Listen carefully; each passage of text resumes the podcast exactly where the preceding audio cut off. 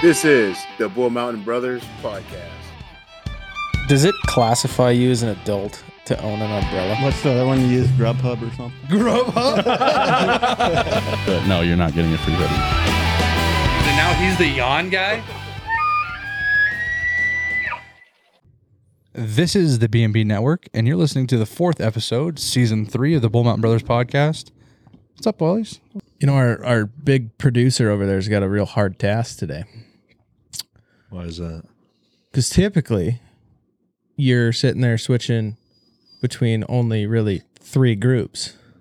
But now you're doing it as like three individual groups, and the two guys that talk the most have their own cameras. So it's like, because like normally, you know, like if Riley's talking and Matt starts talking, you can just relax a little bit. But now things are changed. Oh, there's a hundred percent possibility that I miss a switch. Oh yeah, It just stays on Sean the whole time. and then Like also right because Matt obviously is not here, Ramsey's going to pick up the slack of slack of how much Matt talks. It's actually what we discussed before the podcast. So about a 3% grade. I was literally just gonna say like three percent increase. I would say three percent total. Don't don't get ahead of yourself here. so we're at about uh, 95.5 now. I feel like these lights might be a little bright. Anybody else feeling that? No, I think it looks good. I Look think at my it look- hand. It's like a different. It's even you're you're not unfocused on your your back shelf back there either. I know. It looks good. Wait, go back to me. You can actually read it now. I feel like the last one I was like looking at the TV and I had to squint. Producer's on his game today. So you know where I want to start today, guys? For the first time in 2024, we did something. Well, not we. A couple of us did some outdoor activities for the first time this year. Tell the, tell me the story. This will be From what I know, it's going to be short. What'd Take you it away, Sean. Uh, so we Ramsey and I decided to in the because it's summertime now in Montana, uh, to go elk hunting. Forty degrees for a shoulder hunt. Eh, it was more like thirty-five. Felt like it was a good idea. Um, you know, went out to Narnia property that we've done this several times. Had what would you say? Marginal. marginal luck. But I mean, this year was just so. I mean, we haven't even got into any of this, but our the year was so packed full of like different experiences on that property alone. I mean, it was one of the probably one of the better years that you and I have been together hunting on it. Um, real slow start to the morning. Saw some turkeys relatively early. Yeah. Yeah.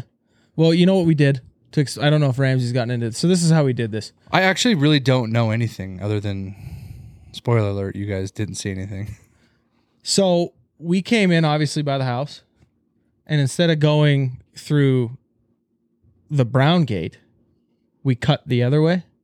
Essentially. No, we still had to go through. No, okay, yeah, but it, okay, okay, yeah. We still went through the brown gate, but instead of going our typical direction to drop down, we went the other way Mhm. And cut down that way, thinking, you know, well, maybe something down by the Cottonwood area or something like that would be. Didn't work out. Came across though, and the one spot that you say we never, you've never seen turkeys before, right at the Cottonwoods. Still, you keep some. You, you guys keep running into them there. Huge flock. um, went up on top, and then we started seeing the elk tracks. I mean, at first it was slow. It was about maybe like two, maybe one or two together, and then the deer tracks were just bonkers. Oh I mean, it- it was- everywhere. And the thing was, like what we kept saying, it has snowed Thursday, right? Was the last day it snowed. Yeah. So I mean, it had to have been within 36 hours that we were kind of thinking that, you know, these animals were were moving around, and um, I don't know. I mean, we started we seen tons and tons of tracks everywhere, kind of getting our hopes up and everything, and saw four mule deer does all day, including the turkeys. And that is the story of the shoulder hunt for 2024. Do you have anything to add to that, Ramsey? Was there any nothing nothing else special? Can't even wait for me to sit down. Oh, sorry. Oh, I was just fixing cameras. He's a very active producer this season. I know. Now that he's off the table, he's up and up and up, out and about. No, no, I don't have anything to add to that other than it's just uh One of those times where you're a day late and a dollar short. I mean, the tracks we saw. I mean, towards obviously because we were only out there till what about like ten, and then we went and talked to the landowner for about forty five minutes or so. But I mean, tail end of I'd say eight o'clock, right around nine is when we started seeing. I mean, there was we saw tracks that there had to have been a decent size herd moving through there, and in a spot that you alone would probably think is super bizarre to see that many elk tracks on. Okay. Up where he shot his first big deer. Second big deer. No, no, no, no. We saw him. The first set that we saw the big herd was over by where you shot your first one. But on the other side of the creek bottom. Oh, really? Over there? Yeah. Well, actually, that makes that I, they've got to be like a winter route through there because that's actually where Ramsey There, found. there is a podcast dog in the studio. Yeah, we have today. Hazel in here today. Um, That was me though. we're we're babysitting. Was it? Yeah, that Oh. was totally me. She's doing. I heard her whine a couple times, but yeah, she's really active right now. I think she's hungry. She hasn't eaten dinner yet, but um, that one year Ramsey found an elk shed kind of in that runway, essentially. You know what I mean? Cable is what I refer to it as. Yeah, Why is that, that? that's well, that's the the road that takes you right up the middle. You know what I'm Right. talking about? But like, I, I'm just saying, it doesn't surprise me that this time of the year the elk are going through there because like that. I mean, if you found a shed there, they're clearly. I actually think Dad found it there. or maybe we're talking about different places. Oh, that's where you. Yeah, I'm confused because Ramsey shot his deer way further away, way far away from that. not really. On the other side, I mean, yeah, you're at essentially close to that eastern fence line. you guys are gonna have to draw this up later. It's too hard to talk about. Okay, I mean, honestly, to boil it down, as soon as we went up, as he refers to as cable, that's when we started seeing the elk Oh, okay. elk tracks. I should Yeah. don't want to. I wonder if you think that like they they just chill together because they get pushed all over. When I when we were talking to the landowner, he stated that cold weather and high winds will Pushes push them down into the bottom. Did- Has he said that he had seen some at all, or Actually, he did, yeah. yeah, he called. He called us. He's like, "You guys missed them." He's like, "They're three miles west of my property." He says, "Like heard of a, about thirty of them in there," and I was like, Like, oh, oh, that's the that's only neat. herd in this entire hundred mile radius. But you know what was the weird thing is "It's you- like I knew you were gonna talk." I switched to you. that property that we can't hunt anymore. No elk tracks on that side. oh, really? I mean, yeah, no, no, no. Essentially, from where you know Hogwarts cuts up it, and then it obviously goes back to Narnia. That area over there, none. Not even deer tracks. I don't really think. I mean, coyote tracks Yeah, up the yeah. ass, but Well, they could be going through the timber All too. predator coulee, as I like to call it. Well, I'm glad that you guys at least got to go out, even though you forgot to do my video for me. Ramsey dropped the ball on that one. you know what he said to me when we were literally like pulling by the house. He goes, "Ah, forgot to ride on trick. you just too, didn't want to hop. You were running late, weren't you? Not that house. No, like Not our house. oh, The the house. landowner house. landowner house. oh, Yeah. Well, I feel like you were running late too because I saw you that morning, and it seemed like you were rushing. No. No, I, I did actually finally get the full experience of where he shot his last big deer. Because Oh, you I'd gotta go never, check it I'd out. never, I've been there, this was the first year I got to see it too. but never actually. I don't even Ventured. think you've been back in there though. No, I haven't outwalked. I was too lazy. I mean, it is a funnel from hell. It is crazy. There was a lot of deer tracks or deer and elk How's the tracks in uh there. the deer? The nah, we'll talk about that later. Oh, I was just wondering how the the blind on the neighbor's place is coming along. Oh, they're working on it. We can hear machine. Is it confirmed that's what it is, Oh yeah. Yeah. Either s- they're doing a. It's like a or are they building a house? No. no. Two blinds. It's like a t- the the one's like a tower blind. Which is It's like one of those ones you'd see in Texas. yeah, not or a Montana like, or like Hunter Call the Wild style. Which is also Yeah. weird to see some like on someone else's place that's like not very timbery. So it doesn't make a ton of Not sense. like- now that's a the majority of that property is timber. But like, do you think it's hidden? I don't feel like it's hidden. If you can see it from where you guys. Well, go. you know where he had Yeah, it. but if if they We're have also- it there we're year also- round and it never moves and they don't ever. so you're get saying spooked that on from a certain like uh a certain plot of land that you hunt, you could put a ground blind or a tower blind in. They would just get used to it. and they would just get used to it. Well, yeah, because you're only there.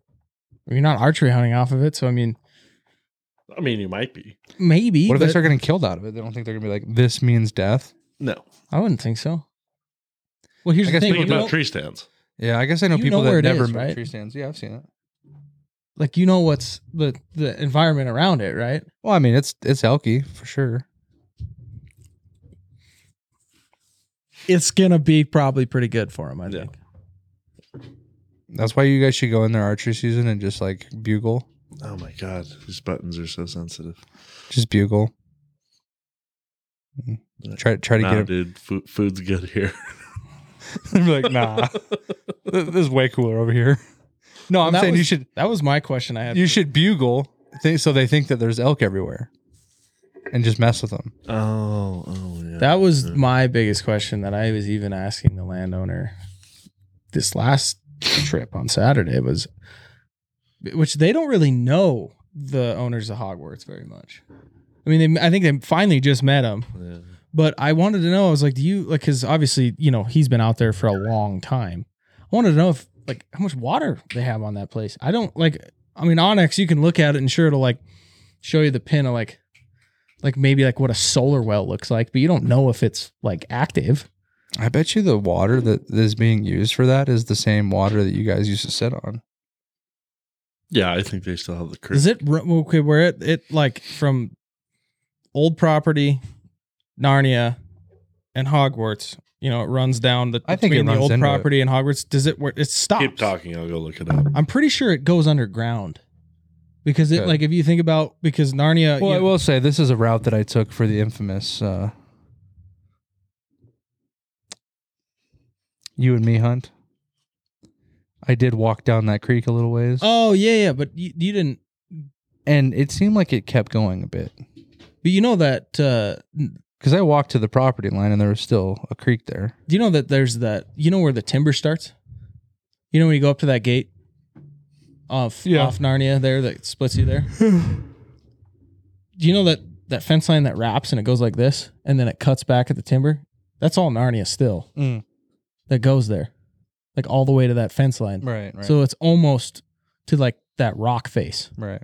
So, but there's no creek there. So, in looking at the map, the creek starts dead center in the middle of the property Yeah, that's what I figured. and runs all the way through the property. I wonder how So it they starts have in the middle. quite a bit of. You think so it's a that spring? valley, It's got to be a spring. The whole No, it's a- that whole a big creek. canyon, if you look, if you zoom in all the way on it, it's, it's an actual like labeled creek. but it's like a channel and it's super green Right. down on the bottom. So you But the know thing is that- which there. which is there's multiple of those all over because you and I ran into remember when we were uh um doing that like s- scouting video and you and I found that random cut Oh. that was full of water too it was nasty full of bugs and stuff yeah, yeah.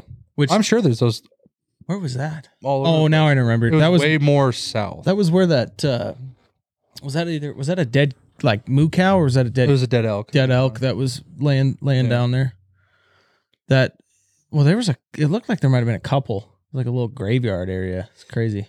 it could have been like Ramsey's always talked about this place in the mountains that he hunts um where the animals go to die called the what do they call it boneyard. the bone I thought they Yeah. called it like the death kitchen or something Mm-mm. which you're you're aware of as well Yeah, You've I- never I found told it. him where it was. You've never found it though. I haven't really also looked that hard for it. In the 'Cause mount- I, I in wonder the if you could mountains? find like horns and stuff if you would In the mountains? Yeah. you and I walked in it. Mm-mm. Which one are you talking about? There's one up where we go. Um, on the plat, off the backside of a plateau. So Oh, yeah. I'd have where never, you do you remember where me and you went when it was just us two where we saw all the deer there's that road that turns to the right god damn it hazel hold on The producer's having dog problems. oh, she's running away with a cord. What is that cord for? his phone. Oh. oh no, his phone got i'm glad unplugged. all is of that this the is that the the whiskey trail you're talking about? um where uh your dad's friends Yeah. Oh. so if right in that area that big flat yeah. The hill up on top of that Okay. Yeah. We never it's went back there. it's way back up in there We never went there. Yeah, I don't think Ramsey. I mean, that's a long, long, long. Did we hike. did we kind of make the assumption, if I remember correctly, on that scout because of the marks on the um, one of the skulls of that uh, elk carcass that it might have been a lion kill? Um, I don't remember. That's a long time ago now. I, I have thought to we relook did. at the. Because you guys assumed that that deer that you saw that coyote or that deer head that you guys randomly had show up in front of you guys driving. Oh yeah. that had to have been a cat kill. I, what what did we confirm on that, Ramsey? That we've told that story before where we were hunting, and then we we drove into that certain part of the property, and when we came back to go out the gate, there was just a deer head laying on the road, like a fresh killed You deer. asked me where that was. no, I'm asking No. you, what did we can? Did we decide those coyotes or It had to have been a cat. Cat kill mountain lion carried it. Wild though? Right? I mean, I look back, I forget about that. Do you That think was a wild. you think a coyote could carry like a full like deer like a buck head? Oh yeah. Oh yeah. You think so? Oh, yeah. You- So what you meant to say then was it was a cat kill but a coyote carry. Yeah. Okay. That- Is that not what No, you said You said- cat you kill opposite mountain lion carry. Oh, well, Yeah. I'm a little. So I want to ask you guys if this is even a subject you want to get into because it's a little bit controversial. Did I say that wrong? You said it weird. Controversial. Do I need to There move? you Do. I need to move my mouth like I'm on an old Chinese video? Chinese Um, video movie. You know what I'm talking about. On the look stuff up subject, over here. or on the subject of you guys want to shoulder hunt. It is January 25th or something like that. What is Nope. the Second. 22nd. Like how you Um, wait to look at your phone after I say it. I just I don't believe people. like you want, here's a funny story from today. I call so I have this hunch. I've told you about this job that I did earlier. There's nowhere in a manual or anything that says anything about the certain type of snowmobile, whether you can replace a part on it or you have to replace the whole basically chassis of it, right? Sure. And so I call I call the people I know at a dealership and I and and a parts guy answered and then because the guy that I want to talk to wasn't there. Um, and so I talked to him and I was like, "Hey, uh, I'll just I'll just say it in the terms it is because it makes more sense to me to say it. Like I know it's going to confuse people because they don't know what this means, but I was basically like, "Hey, to replace the heat exchanger on the snowmobile, I can't find it on the parts deal. Um, does that mean you have to replace the tunnel to replace that too? Which is like crazy. It's like replacing the chat like a frame on a ATV. Mm-hmm. And he's like, he just paused for a while, and he's like, yeah, yeah, I think that's right. I think that's uh, yeah, yeah, that's uh, you have to replace the tunnel. And so I was like, okay. So then I instantly just texted one of my technician buddies at Polaris, and I was like, hey, and I asked him the same question. So in a roundabout way to answer your question, I just don't trust anyone. So yeah, I had to look at my phone. Okay. What So- a tangent. Yeah. Seriously. Anyways, my question to you is if you guys want to talk about this or if you think it's too political. I was actually on our favorite Keeping Up with Montana page. I can't even think of what it's called right now. Um Sorry, my TikTok opened and I All right, it's called oh, the hunting page, right? Hunting. And there was someone on there that asked a question. Was it the hunting page? It- it's so hard to find things. On Okay, yes. Uh, this person says I've got a scheduled day at some and some property uh, for this month for for elk. Um, so it must be one of those deals where you sign up. Like, remember how you used to do that with the place you hunted? Mhm. where you had to like a month before sign in to get on a list to get into a property. Well, they're doing that for shoulder hunts because there is a lot of these properties that the because the elk are herded up right now, so Mhm. they're sitting on these properties, and uh, they're basically just saying, um, "Has anyone been there?" Just looking to see like what part of the property we should go look to see where the elk are at. And a lot of these comments are very controversial on the shoulder hunt itself. And like, let me read a comment for you.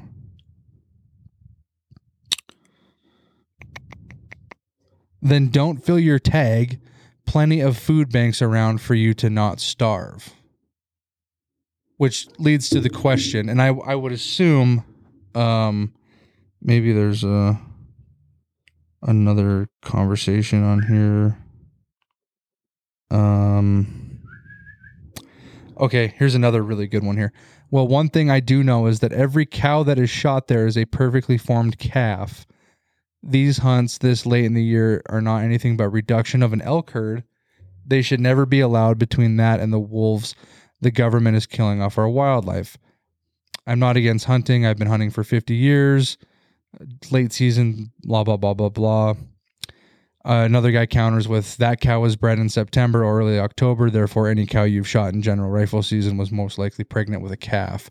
So, what is your guys' take on this controversial shoulder season that was real? I, I mean, I think it's been around, but I feel like it was kind of publicized in the last three years. Like it was really brought, really pushed, don't you think, in the last three years? Shoulder. Yeah. I think shoulder, as far as like a whole, like is gotten a lot more PR than it has for sure. And I don't know if that's an influx of hunters, which you, that could also bring you to the point. I don't know if that's necessarily an influx of hunters in the state of Montana, whether it's an influx of hunters from regular rifle season that were basically unlucky because the numbers are down so much. And you know they couldn't you know maybe the unit that they've hunted forever is overpopulated with with hunters and things like that. So i mean there's a thousand different things i think you could kind of play in here. And i think a lot of it too uh, with the pr of it recently is because of how bad the years past have been for hunting. And people are like well i live off of game meat, you know, or something, or or they just enjoy it so much that they go, I need I need that fulfillment of having a full freezer at the end of hunting season. And with how bad things have been, I mean, we've all seen it that maybe, you know, people started shoulder hunting more because of those reasons. Well, what do you have an opinion yourself, Ramsey, as someone that's participated in it? Like, what is your take on the the concept of a shoulder hunt itself? As far as the area that me and Sean hunt the most, during general rifle season, I see,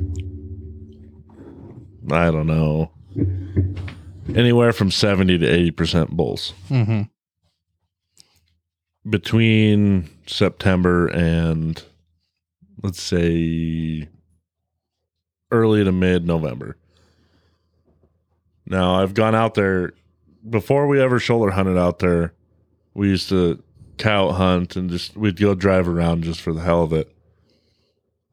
It seems that about that mid November to late November till whenever shoulder season ends, it's it completely flip flops. You see probably 70 to 90% cows and way less bulls. And according to the numbers on FWP, they're overpopulated in that area. So if that's the time they're going to be in that area, then I, I'm all for the shoulder season. I mean, God, that got loud. Sean went out one door and then in another. Yeah. Well, I guess I'm in a conflicted place because what I would as as a morally the way that I look at ethics is different from the way everyone looks, right? And I think that goes for hunting as a whole. I do have and because Dad used to talk about the old uh, Gardiner late hunts, right, in late February, and and how people would just be like gutting elk up everywhere, and there would just be full formed calves laying all over the ground. And that I've always in my mind had like kind of a a weird look at it, even like even before I got real spiritual with hunting. And so like nowadays, yeah, I do I would still probably not feel super comfortable in that situation, but I'm right along with Sean in where we had an unsuccessful well, I, unsuccessful as far as meat in the freezer season.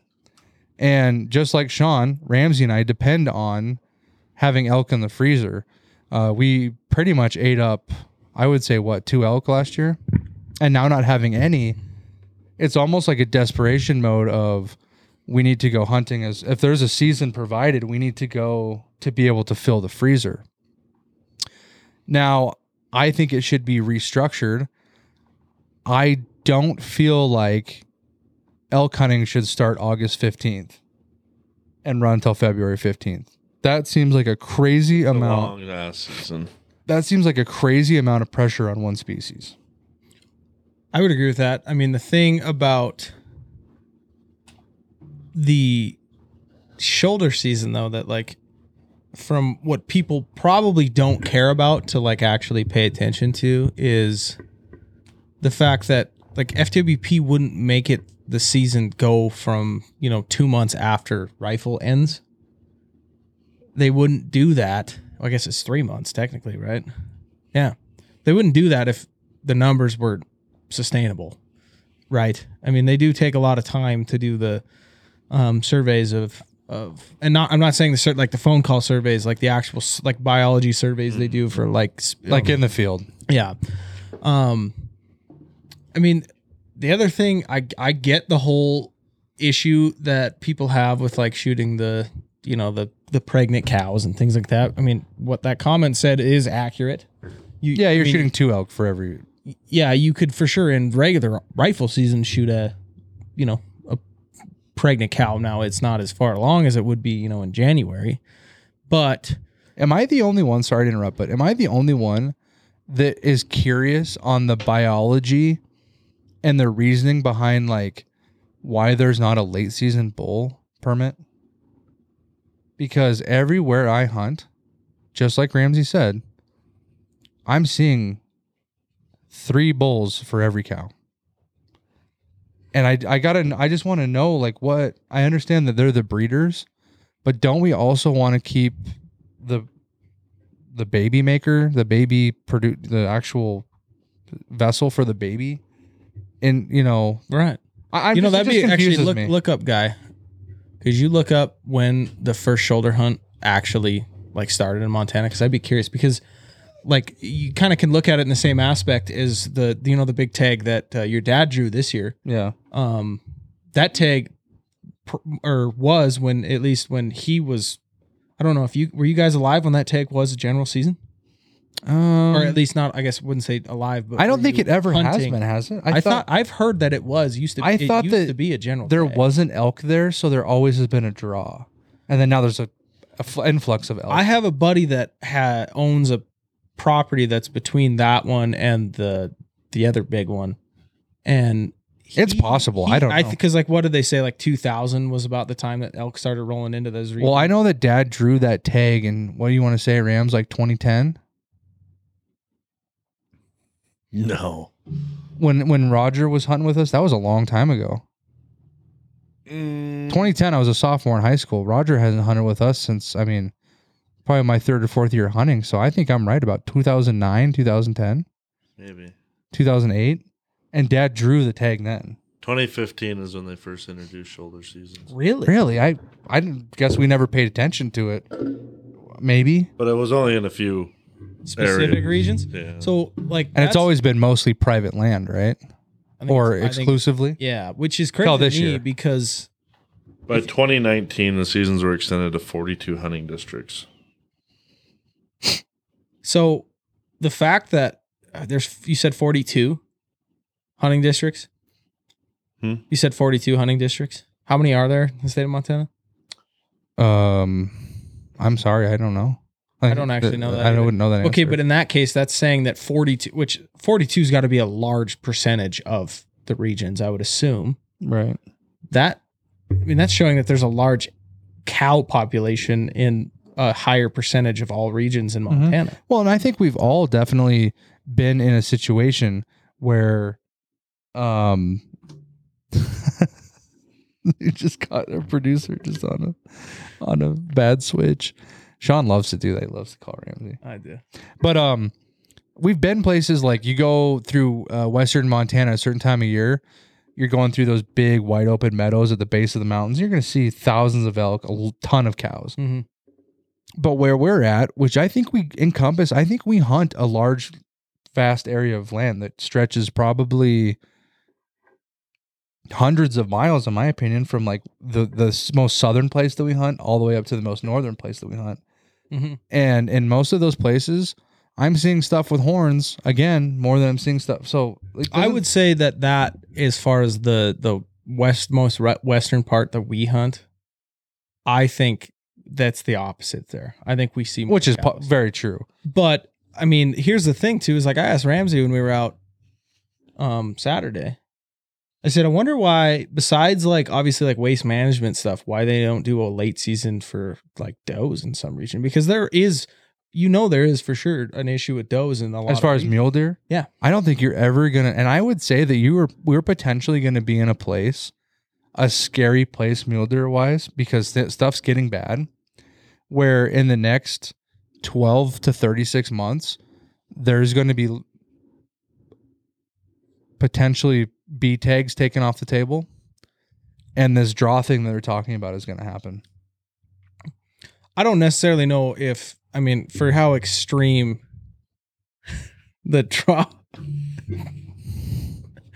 uh, for how extreme the draw deal is, I don't know if it'll go that far because of the comment. Did you did you read any of the comments on the backlash from public opinion on that? I mean, it was it was. I'm sure there's a lot of. I just it, the more and more I'm seeing more people on par with shutting down some mule deer hunting, I don't like I said though. I don't think they'll ever go as far as like what they pitched last year. which They'll was they'll probably go which to remind the audience was essentially every other. um you put in for a tag.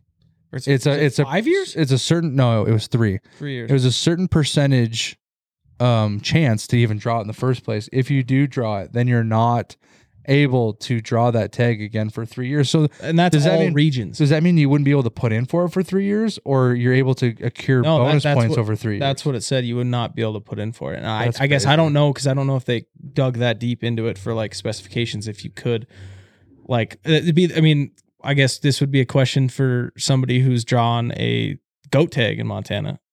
After they filled that goat tag, can you still buy bonus points for those 7 Mhm. years? you can. So then- you can still buy it even though you can't draw it for seven years. So then, in that case, yeah, you could still buy bonus points. So how does that work though? Like, what is the point of buying the bonus points? So that means that uh, you get out of your three years and you can just draw the tag right I mean, away. it's the same thing you could say for why do you buy moose bonus points every year? You know, I mean, you got a high percentage of not drawing. But people are gonna have a stuffed. I mean, uh, a mule deer has been something that's been a, and not to go off completely off the tangent of the shoulder hunt, but that's been something that's been a staple for everyone's life. ability to survive in Montana. I would say years. mule deer. I bet they don't get rid of doe tags. which is again I, I have a hard time understanding why we're okay with slaughtering the female species of animals while there and, and mule deer is a much different story. There is a shortage of bucks. There is. It's just plain and simple. It's it's tough to find mature mule deer anymore.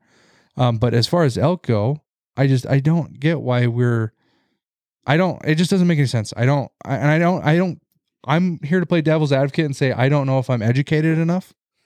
But just from what I see from I mean, we spend a lot of days in the woods. Why don't we do like I'm talking I'm talking something small. You know, it'd be a really 20 tags. 20 tags for a 3 or 4 week season. And I guess like there's probably something that goes into it. Well, they're getting out of the well, they're already out of the rut come rifle season. So that's not a good excuse either. right. What do you think the larger population is in Montana? Elk or mule deer? That'd be a good Google. I don't know. You really think so? I think it's elk.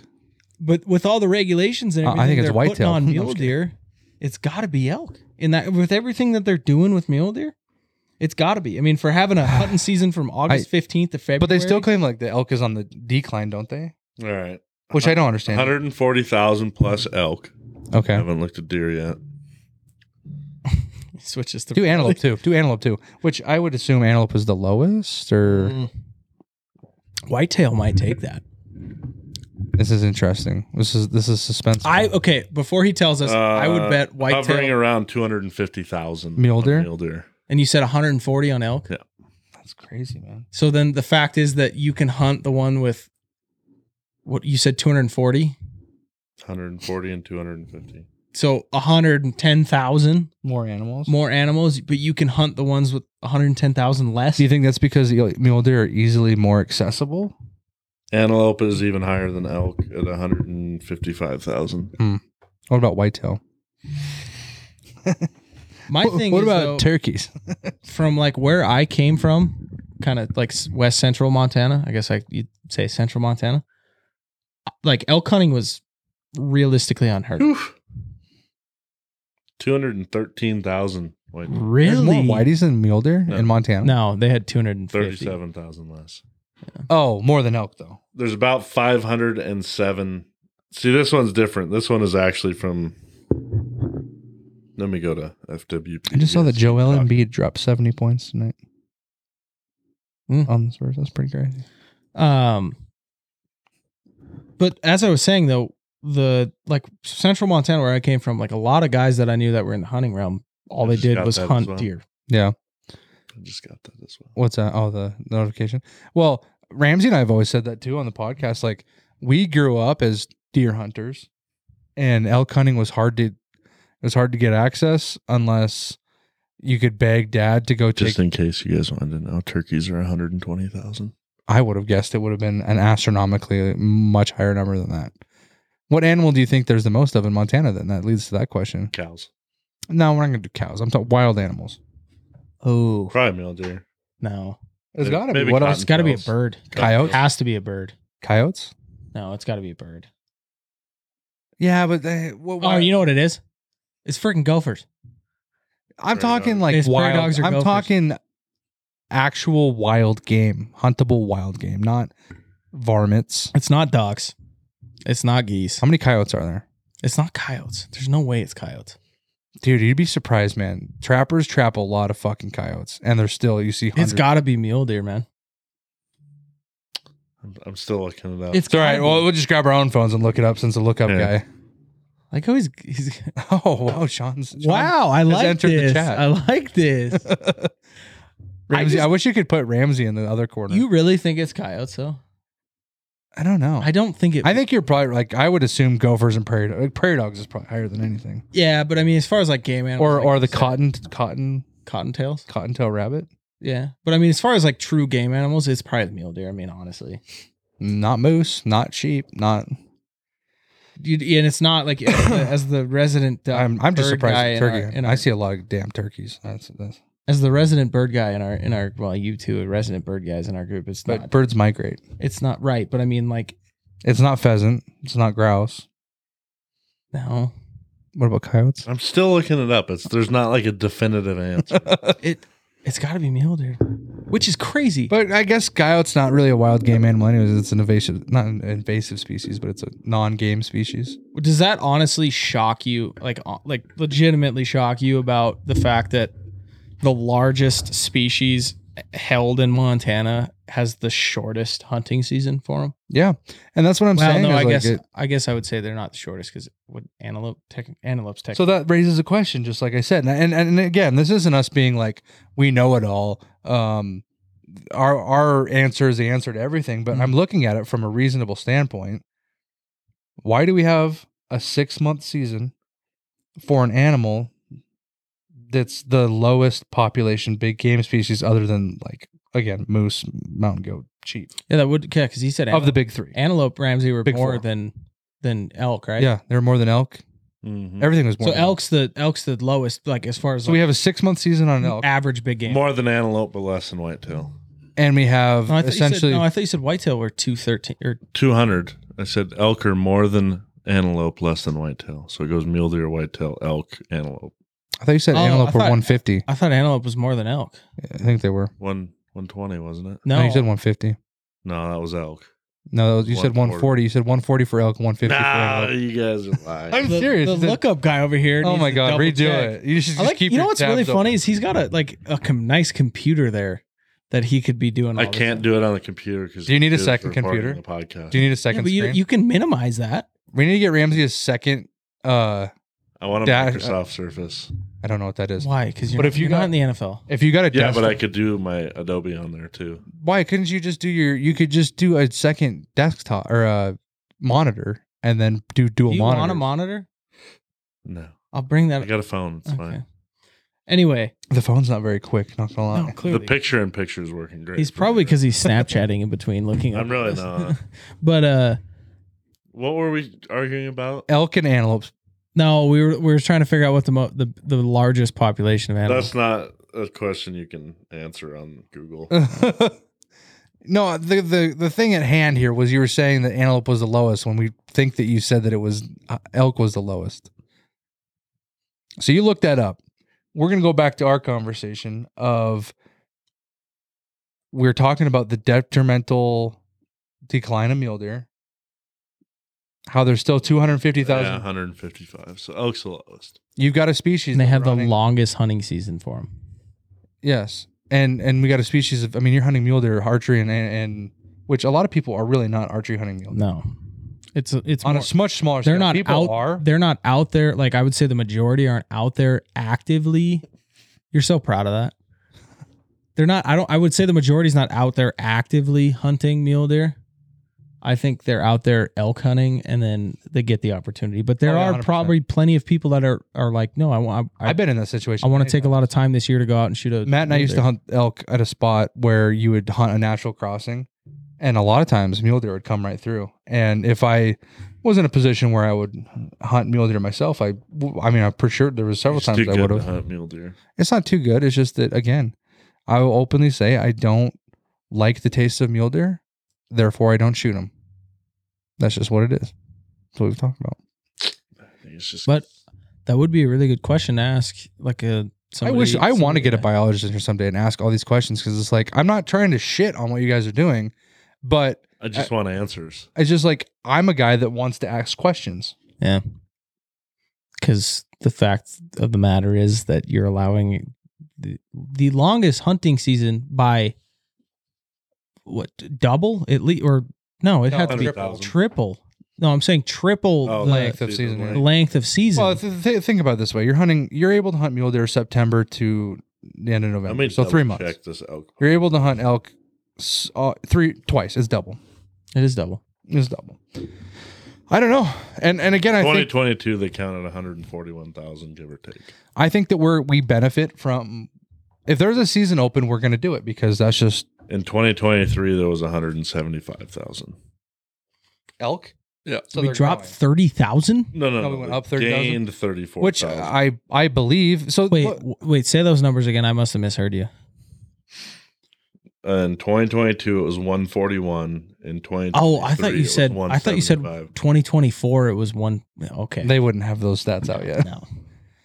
I I mean, yeah, I I guess I could see the popular. Are they? I just I want to ask too. Is like, are you guys worried about? So, So then it- that's a- uh, it- there's an article right here. It's uh, Montana Public Radio is the website, The and first switch to him, by the way. no, Oh, it's he's had a not. couple. I don't talk. enough. Also, did you guys plan your brown sweatshirts? No, These are the new hoodies. I would have wore one, but I don't. Brought to you by, one, uh, so. Rock Creek Billy. Anyway, uh, Ellis Juhlin is the name of this person that's speaking. He says, according to data from Fish, Wildlife, and Parks, they estimate the state state's elk population is around 175,000 animals, but they would like to see a population closer to about 92,000. I want why. Um, Are they getting that much feedback from farmers and stuff? Yeah, but I don't think. I mean, I'm I not- do hear a I'm lot of it a- myself. I'm- I know, but I'm not a obviously a farmer or rancher.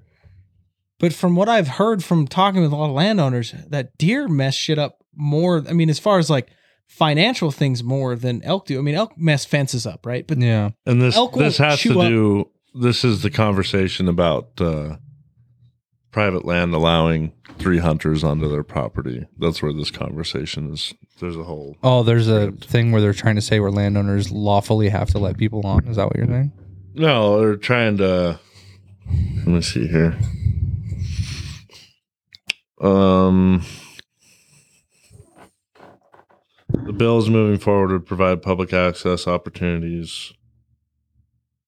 Um, they want to make it easier for hunters to get to hunt elk on private land where the elk are increasingly being found.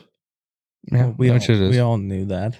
Yeah, package of bills brought forward by a group called the Citizens Elk Management Coalition, which is a citizen working group that was formed after negotiations over the issue last session really broke down between these two interest groups and lawmakers. Yada yada yada yada. I don't know what the whole bill is. But yeah. I mean, honestly, if Ramsey and I had private private access on our mountain hunting spot, we would shoot bulls every single year. Yeah, Yeah, which is probably the consensus from a lot of public land hunters. But But then again, some of the private land we do have, we you know, it's really hard to get a tag for those areas. And sometimes the hunting's tough too. Not necessarily. I mean, the archery tag isn't, But it's hard to hunt archery out there. as we found. Well, yeah. So I think in consensus, I mean, like what I would say is, I think that we should probably get away from the August to archery season deal. That doesn't make any sense to me. I haven't actually. The one thing I was going to say is I haven't heard of a lot of guys that Are successful during shoulder. no. Oh, were this is that successful uh dirt before that season. it's the deal where if they let three people hunt on their property, they get an elk tag. Oh yeah, that's been a big thing. The That's been a bulls big for talk. billionaires. Oh, Yeah. That's what it was. really? Yeah, which is hmm. That's very controversial. yeah. Yeah. Wow. Well, that's what they do. With, Because well, and, and the thing they're fighting about right now is whether or not does the landowner get to pick the three people, or does the FWP get to pick the three people?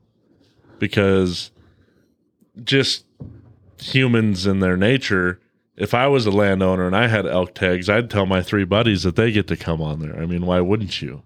Yeah, or, Three or- people that you know and you trust, or three, on that- or or three family my members. question for that. Right. My question for that would be: Is that is that like in a draw region?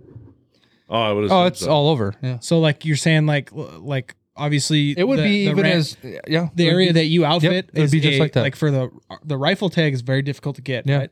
So that would be like the owner going. telling us three right here. You guys get to But come out do here. we have to draw the tag? no, you- the government would give you the tag. Really? Yeah, So that- it- like the drawing comes completely out of it, but Yeah. for like everybody else that wants to hunt that region and like use two leggings to like potentially still have get to that put in for the that draw. rifle Yeah, tag, yeah. they'll have seriously. These are just added to. So this Wow. is this is this is something that's been a conflict, not conflict, but it's definitely been controversial Jeez. over time. That's happened for years, where that legitimately happens, and it's speculated that it happens real close to home. Um, that there, that's why because you see people. I mean, there's there's two options here. There's either people are poaching, right? That would mean you're getting an elk every year, which is tough. I mean, it's really tough, especially if you know where people are hunting. Mhm. But then you see people that are continuously shooting elk every year in one region, in a region that you know is hard to draw, and they happen to be landowners. So you know that there's probably a lot of deals going on all over.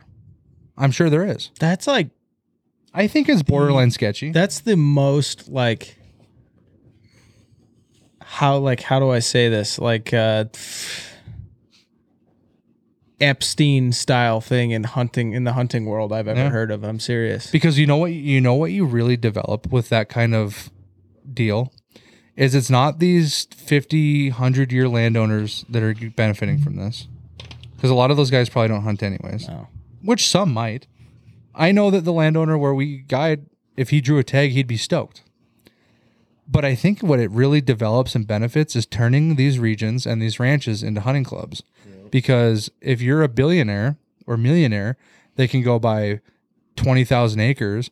Well, how, I mean, you could just have your three buddies get those three tags and you get a free tag every year on a no draw. Do you think this might be kind of like their way of trying to like give back to the landowner preference tags that they've kind of like basically But it doesn't benefit the people that got the, the preference tags, especially when you had like outfitter preference tags. This is, this, the way that the world is going, especially in Montana, is the death of outfitting. And I think it's easier for the government to say there's more money to come in if I just say, hey, this guy can come in from Florida, spend $20 million, and we'll just give you a tag if you let a couple people on. I mean, but that the reason for that is because of the, the negative backlash that is represented over outfitting is because most people that talk badly on outfitting have no idea what it actually is. what the benefit the, well but there is a point too where a lot of and i see i see the pride thing where as a montanan the you know most montanans really don't have good land access yeah, it's they really really don't prideful. and thing. so there's a thing where it's frustrating to say you know down the road these guys are able to go pay $10000 and go shoot something you know where i don't get the chance to do anything where i'm a resident and pay taxes in the state What was that one that you were telling me about that was like a group of like 70 plus or something guys that like that that was a thing that you had heard about in in Montana. Oh, it's like- it's in. It, I don't know the details specifically. It's been told to me third hand, so I don't really want to speak on it if I say something wrong. right. Um, I obviously I'm not going to say where it's at because I don't want to say the wrong thing. But I think the just the, the gist of it, it is an actual hunting club with with around hundred members that pay a fee in a different state, and essentially they the, the That's a leasing fee, right? yeah. Well, it, Or is it, are they buying the property? they they have a membership through it. I think the way it works, and and if I'm totally wrong, I'm totally wrong. Someone Whatever. can call me out. But the way I've understood it is, if there's all these members part of this club, they're paying a subscription to the club itself, right? And then the club board is buying land, right? So they go buy land, and then they regulate who is allowed to go hunt every year and how many, which is it falls within state laws but it's going to make a lot of problems. like so technically the board becomes an outfitter but only for the members of the board. Yeah, essentially, and that's happening all over the world. We talk about these guys that uh, that've been on the podcast that do these hunting clubs in, like I've had genuine cli- like clients that hunt like let's say Alabama or something.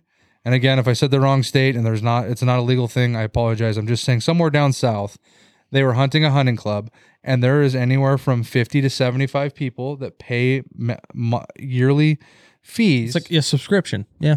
to go hunt a certain weekend a year and there's like you can't shoot anything smaller than a six Sure. Six point eight point whatever they call them um or else you'll get removed from Yeah. and that's making its way to montana whether people want to agree with it or not But it's an I wouldn't say like do you do you think it's like actual Montana like born and raised residents I think that? it's both. The first time I ever saw this was actually someone Ramsey knows, where um, they've had an amazing lease, and essentially the one guy would front the money for the whole lease, and then the ten people would split it up, whoever drew tags, and they were friends, family, whatever like that, and then the one guy was in charge of like, you know. I'm gonna be real upset if you shoot a raghorn or something like that. It had to be mature bulls and stuff like that. That's the first time I ever heard about it, and that was Mm, Probably five, six years. five six years ago and, and i hear more uh, being in an outfitter being a guide and being around this kind of stuff i see it more and more every year because neighboring places are taking that on. I i really don't think to and again maybe i'm biased but to the community of montana the biggest threat is no longer and there was a time where there was really awful guides that did really awful stuff right? Like taking money where they shouldn't have taken money um taking animals like and and or like shoving it in people's faces and stuff. You know like there was some bad attitudes but the biggest threat to hunting in montana right now is not outfitting. It is it is hunting clubs and and really i mean the progressive there I, I don't know how to say this like pretty much I don't know how to say this without being like kind of political, but again, I think that in a lot of realms, the Fish and Game does a lot of great things for Montana. I think that there's a lot of good, but I think that every year it does feel as if we are losing less and less rights as Montana natives. For sure. And I mean, honestly, like for you guys, I mean, I obviously I know your guys' answers, but like, can you imagine being somebody like in that where you're like, you go out like in this hunting club and you pay, let's just say a thousand dollars for the year, right? I think a lot of people are up for it. I know And you like you go, oh, you get September twelfth only. You get one day. If you want to spend another thousand, we can give you the thirteenth. But like, I mean, it, that pressure that you have on you. I mean, everybody's got stuff going on. Everybody's got families that they're dealing with. Like, you know, it's like stuff like that. It's like,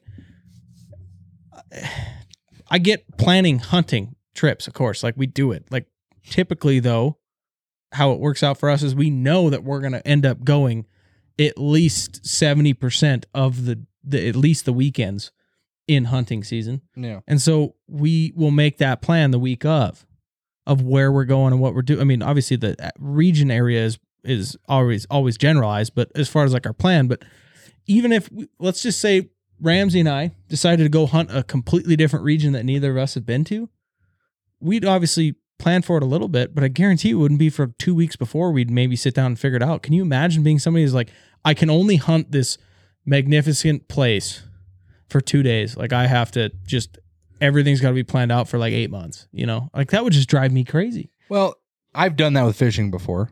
Not that I paid for it, but uh, you know, you get two days to do it. You know, I mean, like there's definitely things that's like, you know what, if I get two days opportunity for it, I'll still do it.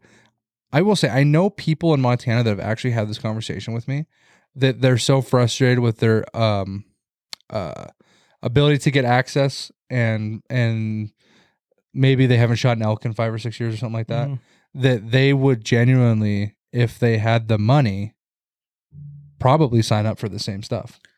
But for me, that takes away from my morals because if I'm going to tell you, Ramsey, that I go out and I put a lot of effort into hunting to kill an elk because I don't want to go potentially go buy a beef or something like that. Um, spending that kind of money personally in Montana doesn't make sense for my morals, as well as I, I just doesn't the experience isn't the same for me. And I want to I want to clarify something too with what I just said. That obviously, if I were to like get the opportunity to have like an Alaska tag or something like that, obviously I would spend time, you know, mapping out and figuring my hunt out months in advance, right? But to me, what I was saying earlier, that's different because in that case, more than likely, that property that you can be hunting is within a hundred mile radius of you, or if let's just say 400 mile radius, it's a three and a half hour, four hour drive, right? That's different for me than you going like, hey, I got a caribou hunt in Alaska that I'm going to, you know, I got a plan for this. Yeah, that's way different to me than like, I'm going to go shoot something that I can shoot on a public land spot that I've hunted for 10 years before this. But I can only hunt these two days. That's what doesn't make sense to No, and I think it's tough. But and who knows? Maybe maybe we're being a little drastic, and maybe their stuff is like you actually get a hunt a week or something. I don't I don't know Well, what yeah, it is. I mean, it could be, but, But- still. I think at the end of the day, that takes away from what I I don't know. I would say that I think the reason that that we have a hard time at this, and I would even I would even think Matt would definitely agree with this too, is because like us hunting in Montana, I don't think any of us would ever want to pay to do that. But at the same time, we've been talking a lot about, and Matt's been bringing up a lot because he's been wanting to do some stuff for a long time. Caribou hunt. Um, he's doing a spring goose hunt this year. I guess pay, I, I should Um, clarify pay for a hunt in Montana. There is a lot of time. I know, but like, think about this from you're thinking about as a Montana native. Think about like that North Dakota resident. Do you think they have the same thing? We're like, oh, I don't want to pay money, but they'll happily go. Like, I will happily go pay a fishing guide to go catch tarpon in Florida, yeah. Oh yeah. and I will happily. No, no, no. I'm th- I'm there. I'm saying just like outside of Montana. So it's like thing. I know, but like look at like how can we be? It's almost um hypocritical to be like I would go any other state and hire a guide, but like you know, I wouldn't say that. I would say or I would pay the the the the the deer lease or whatever I was just talking about, uh, the hunting camp, but in Montana I just couldn't do it. And I get what you're saying, yes, because it is our home. It is that we have the rights of a resident. I would stuff like just say the reason I say that is because I feel like it's a waste of money in your in in my own state because like the outcome I could have on sure like a place that I would pay five thousand dollars for to have a lease to hunt on for like a specific two week period or something that does produce big bucks. I would feel less about myself in that instance because the areas that I can hunt that are public, I just need to put more time in to be able to find that mature buck. And it's Yeah. like it's a lack on me as a hunter. That's why I have that. But I mean, obviously, like Alaska, I'm not, I'm not just gonna buy a plane ticket to Alaska with my rifle and go, I'm gonna go caribou hunting. Like I have no idea where to go, you know? which is a good point. Why you would hunt, why you would hire a guide in the first place. But I think that, and I think this is very political and we, it was very opinionated. So people listen to it are probably going to have their own um, opinions. And I would hope that again, at the end of the day, they understand that we are mm, the Bull Mountain brothers are not the answer to the problems or the the success of animal populations and stuff in Montana. All we all we can do is say like this is what we see, and this is what doesn't make sense or makes sense. Um, I think that's a good way to wrap it up. We didn't run any ad reads again. Uh, Let's just do them all right now. we'll do them all right now again. Um, I'm going to talk about. Oh hell yeah! That was a full 360. We'll do another full 360. Oh hell yeah! Uh, still quite possibly one of the best things that we've we've run into as far as for and, and I and I will say um, I am back on the meal prep. Oh, Ramsey's doing his full zoom here. Oh, and he's zooming back out. Uh, oh hell yeah! Seasoning made with five total ingredients, all made in house. Um, okay, of course, the ingredients themselves are not made in house, but it is packaged together in one place in the perfect conclusion, the perfect, perfect. What would you say here? Like the everything that's in here has been is the perfect combination. Bradley is struggling a little bit with this. it's not that I'm struggling. It's just that what I want to say is, I don't know how Ramsey's doing, but I have recently gotten back on, um, as I said, kind of at the season finale. We have a lot of elk potential elk archery clients this year. I think that I need to be more physically fit to give people a better experience. I'm back on meal prep. I'm back to the gym, and this is really going to be helpful to add because that's where you struggle a lot with with weight loss. In my opinion, is making stuff taste good and I tried some oh hey yeah, I put some oh hell yeah seasoning on chicken that I made on the Blackstone, and it really enhanced. I just did like a mustard binder with this, and it really enhanced the flavor. Um, and is I think is going to help out a lot. Now there is, um, you know, we talked about a percentage. You know, a serving size is seven percent of your daily sodium intake. So this is something you know as a meal prepper. I am watching sodium, especially you know have high blood pressure. So um, I think that as long as you're drinking water and watching sodium on other things, because like you gotta watch uh, soy sauce, rice, stuff like that. This is a perfect addition to whatever meal you're gonna cook. And I think that even I made uh, carne asada the other day, flavor enhanced. Um, I made uh, we did a little TikTok uh, about a week ago. I made um, tenderloin steaks, and they turned out great. So yeah, go check out Oh Hell Yeah Seasoning. Where you can get it right now, we don't have it on our website yet, but you can go to Bear the Voice Three on TikTok. He's got in his shop. Um, go check it out. That's Oh Hell Yeah Seasoning. And Ramsey's gonna throw, me under the bus here for our great friends over at right on trek. Now, Oh, where are you going here? Am I supposed to fall? So you know what do, these you, what do you got there? these I got the chicken alfredo pasta. This this stuff here is He's got it. He's got it. You're good. Am I good? Am I good? I mean, uh, we've said it time and time again. We have ventured through most of these bag food, you know, dehydrated, all that outdoors cuisine, you could call it.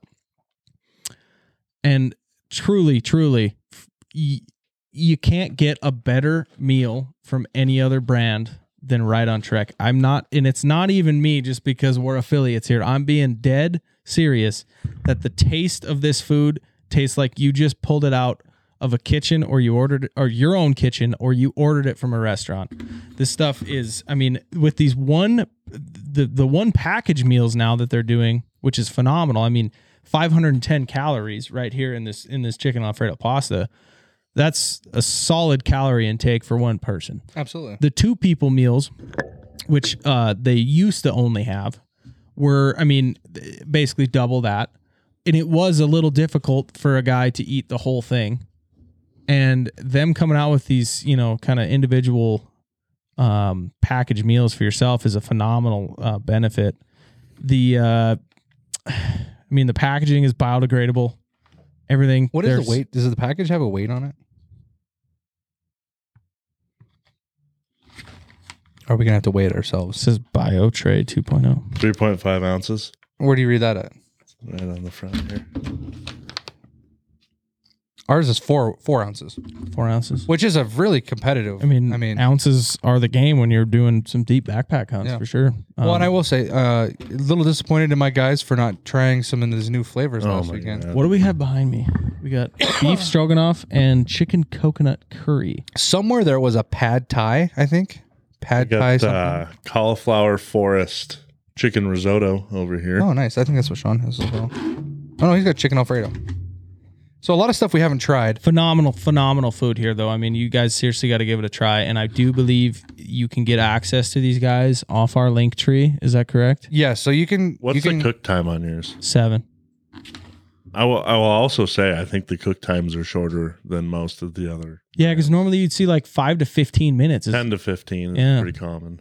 I mean, well, I guess, yeah, not even five. I haven't seen one that was five. No. I don't know why. I well, I'm really that. excited for your guys' video that I want you to do because I want to show how we are capitalizing on, you know, because like I said in a previous video, they've complained to the to the hunting community has complained that they don't want to carry around a pot or something. Where I think we've come up with the perfect solution, and I, we're gonna show that in video. I'm not gonna talk about it Yeah.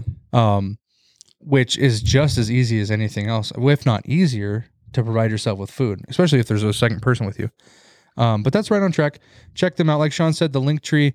Um, you can go in there. It's just going to send you to their website for now. Eventually, what we're hoping is we'll actually have them on our website along with the Oh Hell Yeah seasoning, to where you can actually purchase through us, get shipped from us. If you're local to the area that we're in, the Billings area, um, it's something that we could just you know bring to your house and drop it off same day if, if it really you guys need to get out on a trip.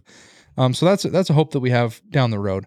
Um, and then last but not least, our friends over at Tier One Fence, um, give our friend Taryn, who's been on the podcast, a call and get yourself in for some of the best, some of the best, well placed fencing that I've ever seen. I've talked about this before. Well placed.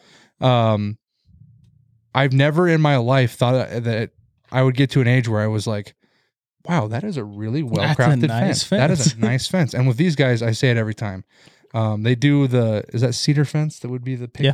Cedar the cedar fence. It just looks really uniform, really attractive. Um, and I think that uh, these guys are very trustworthy and give you guys the best deal that they can give you. So um, give them a call. You can check out their contact information on their Facebook page, Tier One Fence. Um, and so yeah, that's all of our that's all of our ad reads for now. We're trying to nail down that fourth one, um, but it's been kind of a they've been busy.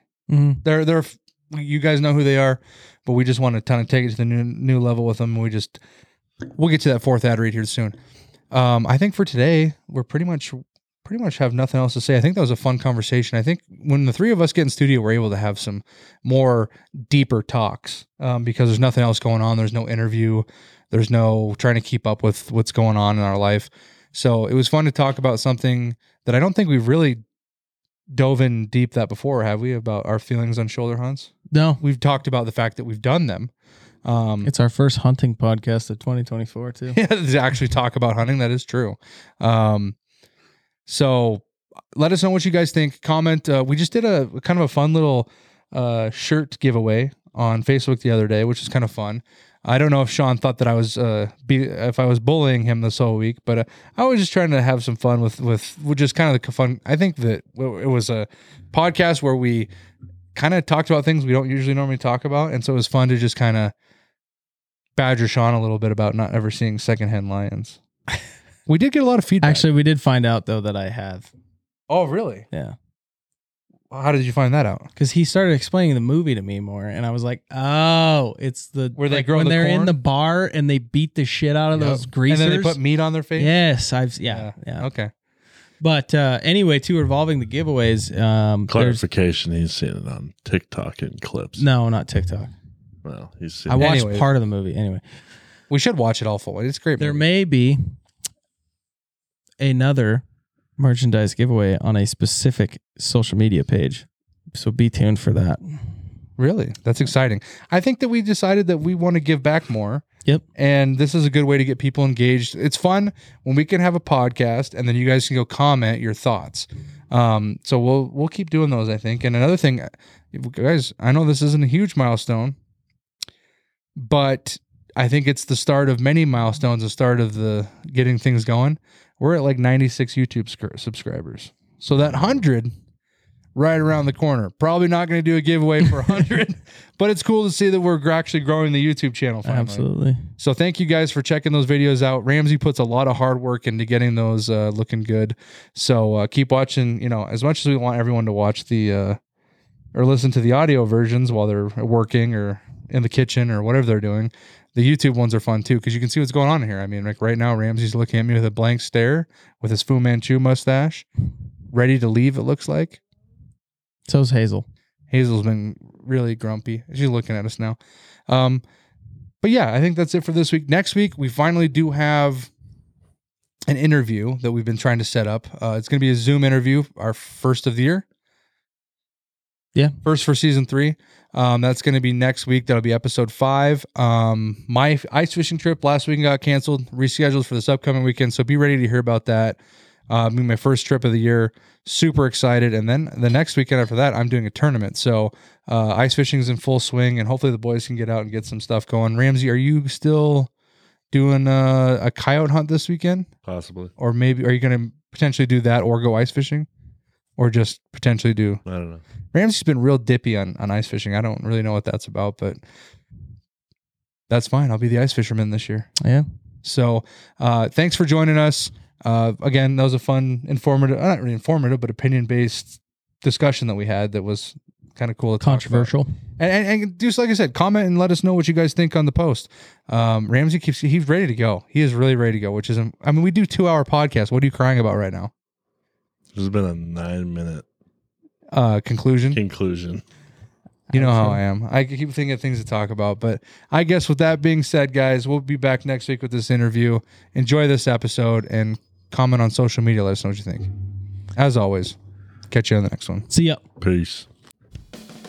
Thanks for listening to another episode of Bull Mountain Brothers. Hey, if you're looking for more Bull Mountain Brothers, be sure to follow us on TikTok and Instagram at bull underscore mountain underscore brothers and Facebook and YouTube at Bull Mountain Brothers.